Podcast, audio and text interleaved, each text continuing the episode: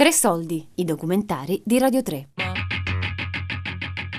Strade di Porto Marghera di Gilda Zazzara.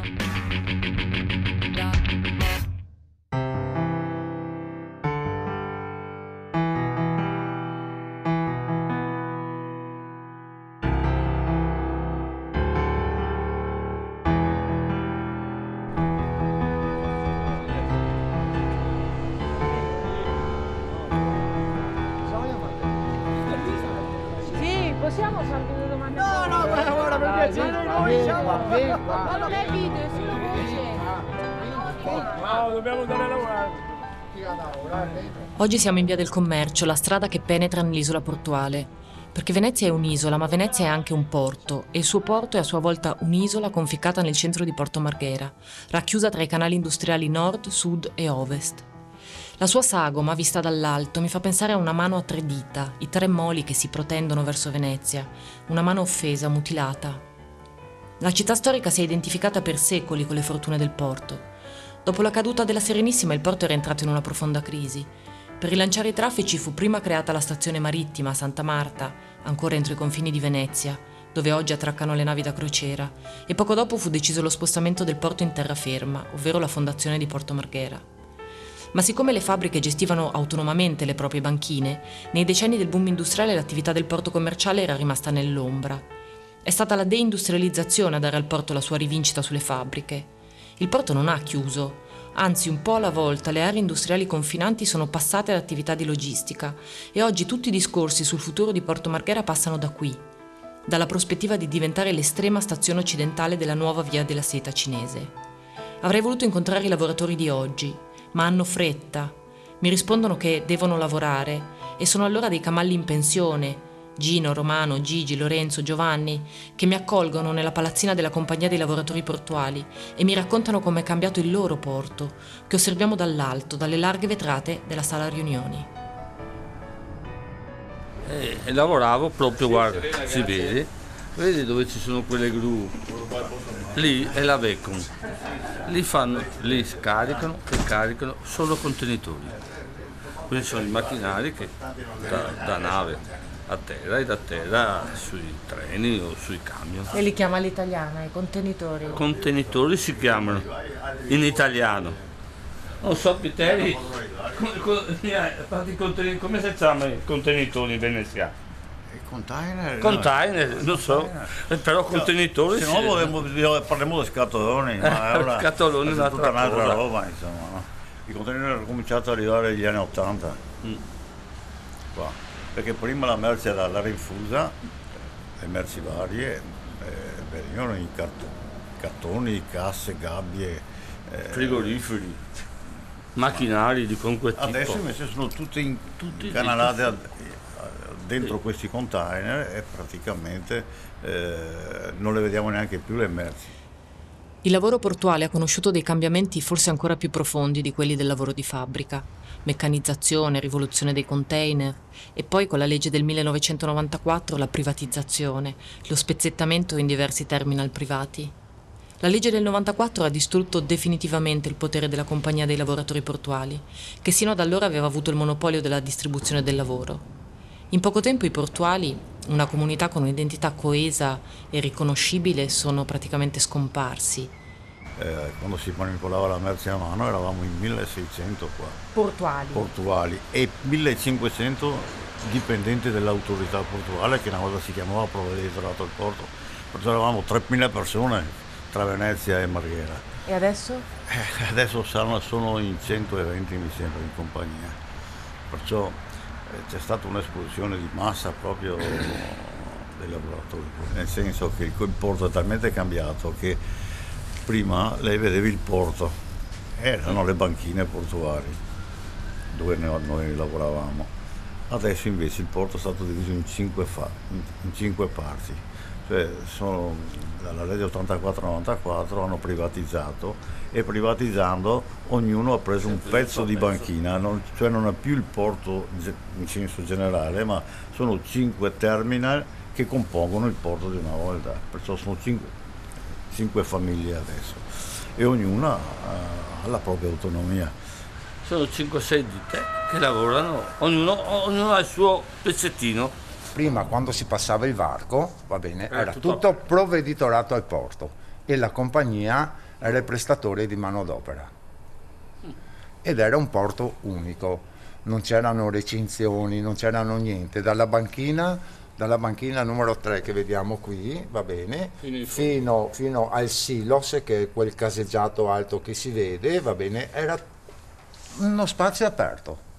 Ogni terminal ha i suoi dipendenti, pertanto non sappiamo se quel, eh, quel lavoratore lì, an- anche quello là che sta eh, salendo sulla Gotwal, va bene, non sappiamo se è della compagnia o Giuro, quello, per esempio quello che hai visto della multiservice. Li conosci tutti dalla giacca, no? ognuno ha il suo, il suo documento. Una volta eravamo tutto uguali, tutto, e noi mangiavamo anche i panini con salami, perché da mezzogiorno, eh?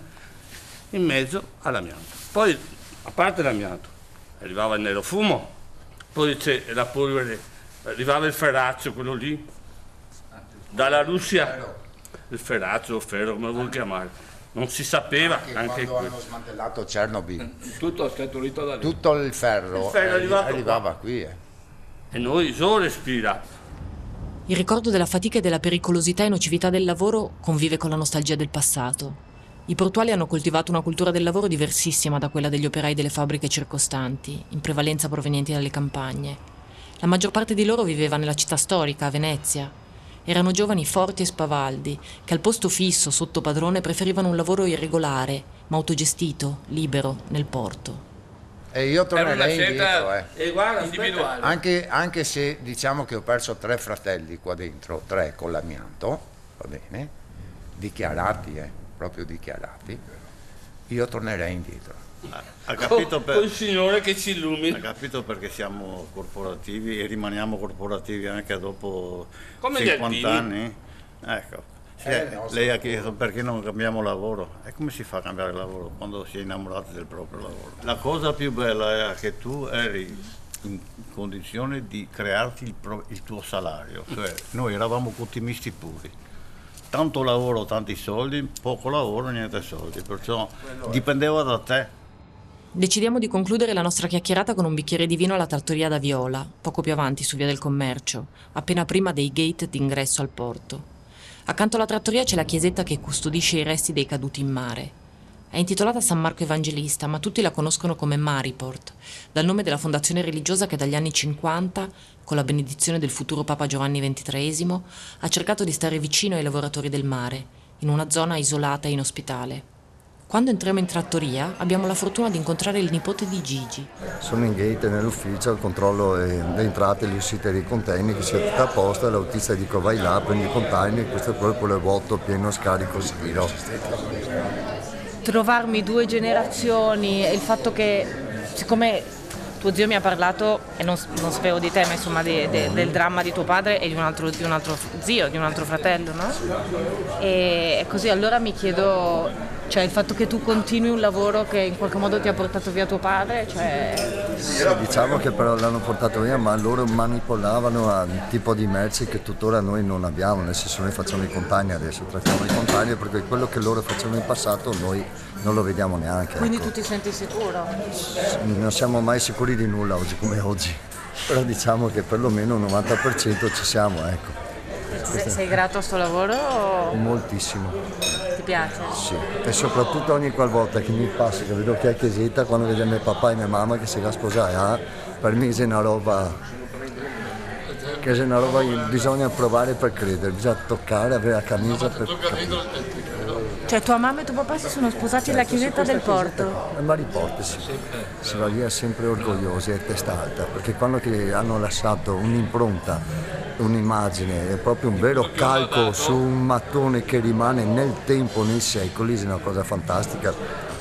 Anche se lui non fa parte della compagnia dei lavoratori portuali, mi mostra il ciondolo che ha al collo.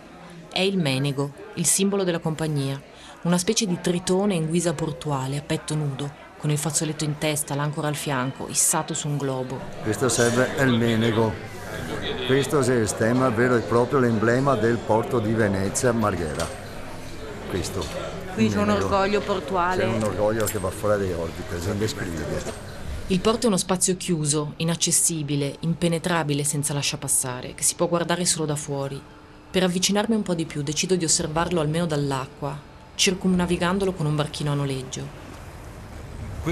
questo corso d'acqua che stiamo percorrendo eh, rappresenta un confine, un doppio confine. Il primo confine è un confine nazionale, nel senso che il porto comunque è una frontiera, tanto è vero che i marittimi per uscire hanno comunque bisogno di un lasciapassare lasciato dalla polizia, come uno che arriva in un aeroporto da un paese extra Schengen e deve passare la frontiera. La seconda però è un ulteriore confine che invece è cittadino, cioè questo canale divide in un certo senso via dell'elettricità e la città di Marghera dal porto ed è proprio, però è una frontiera anche per la città, nel senso che nessuno mai verrebbe di qua se non i signori anziani che vanno a pescare lungo il canale. Questa separazione per chi lavora qui dentro, che è italiano e viene su e giù in macchina, è una cosa diciamo ininfluente. Per i marittimi è un fattore di notevole esclusione perché il fatto di essere così distaccati dalla realtà di una città, come dicevo prima, a volte rende anche impossibile scendere a terra. Mi accompagna Andrea Pesce, presidente della cooperativa Stella Maris, che si occupa di assistenza ai marittimi. I lavoratori degli equipaggi delle navi sono l'altra grande componente del lavoro nel porto. Mentre i portuali sono stati una comunità radicatissima nella città, autoctona, i marittimi sono forse i lavoratori più mobili e globali del nostro tempo. Stella Maris è stata fondata alla fine degli anni 90 dal giovane frate francescano Mario Cisotto, all'epoca cappellano del porto. È un lavoro molto terra a terra se vogliamo, si tratta di aiutare le persone dal punto di vista della comunicazione che è una delle caratteristiche più eh, dolorose per chi fa la vita del marittimo e cioè che sta mesi e mesi e in alcuni casi estremi anche magari un anno lontano da casa a bordo di una nave l'esigenza principale è quella di comunicare con i propri cari che magari sono dall'altra parte del mondo e l'altra è quello di dar loro la possibilità di uscire dalla nave, di scendere a terra e di vivere per quanto poco eh, il posto in cui si trovano. Ora questo se una volta poteva essere abbordabile, diciamo così, perché i porti erano in città o nelle immediate vicinanze della città e soprattutto le navi si fermavano molto a lungo, adesso che i porti di solito sono lontani per non dire addirittura inaccessibili a meno che tu non abbia un'automobile e, e, soprattutto che le navi si fermano pochissimo tempo, se non hai qualcuno che ti dà una mano è praticamente impossibile e quindi si arriva diciamo così al paradosso che uno sta, vive a bordo della nave che di fatto è come una prigione, eh, arriva in un porto, vorrebbe scendere e comunque sta a bordo perché non c'è nessuno che lo aiuta questo giro in barca attorno all'isola portuale ci immerge in un paesaggio suggestivo, affascinante, misterioso, in cui rovine industriali, cantieri di demolizione, banchine attrezzate si intrecciano e si sovrappongono. Certo c'è un elemento visivo che spicca, forse anche per ragioni cromatiche, il container. E uno che brilla per assenza. Durante questo lungo giro le sagome umane che abbiamo incontrato sono state pochissime, piccoli punti arancione fosforescente che sembrano minuscoli accanto alle cataste di container. Ormai fanno navi container che possono portare 10.000 container e più, dove l'equipaggio sono al massimo 20 persone, ma potrebbero essere anche 15. È tutto automatizzato. E in questo contesto la nostra presenza diventa fondamentale perché proprio perché l'uomo è così, tra virgolette, invisibile e poco importante all'interno del porto, quando un marittimo vuole uscire dalla nave, cioè, è chiaro che è come una formica in mezzo a una giungla e se non hai qualcuno che ti aiuta magari ti metti anche nei guai. Comunque certo, il risultato di questa trasformazione di Marghera da area industriale a area industriale dismessa e porto eh, commerciale è una lenta ma inesorabile corsa verso l'eliminazione dell'uomo che lavora.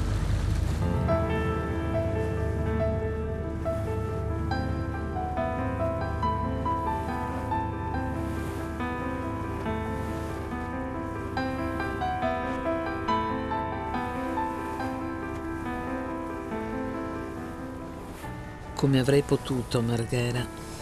non spingermi fino all'ultima tua banchina, fin dove era consentito a me e ai miei cani il camminare e vedere i tuoi affascinanti misfatti. Così, nelle notti abitate dai fuochi di chimica combusta, costeggiando i perimetri delle fabbriche, come avrei potuto dimenticare le piogge notturne acide e gialle che mio padre, portandomi a scuola, imprecando, puliva col tergicristallo dal parabrezza infangato. Come avrei potuto?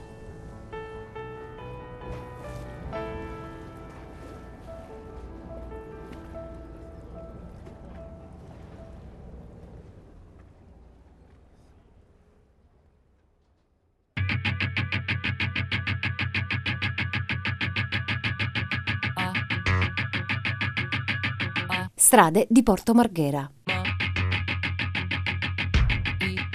di Gilda Zazzara.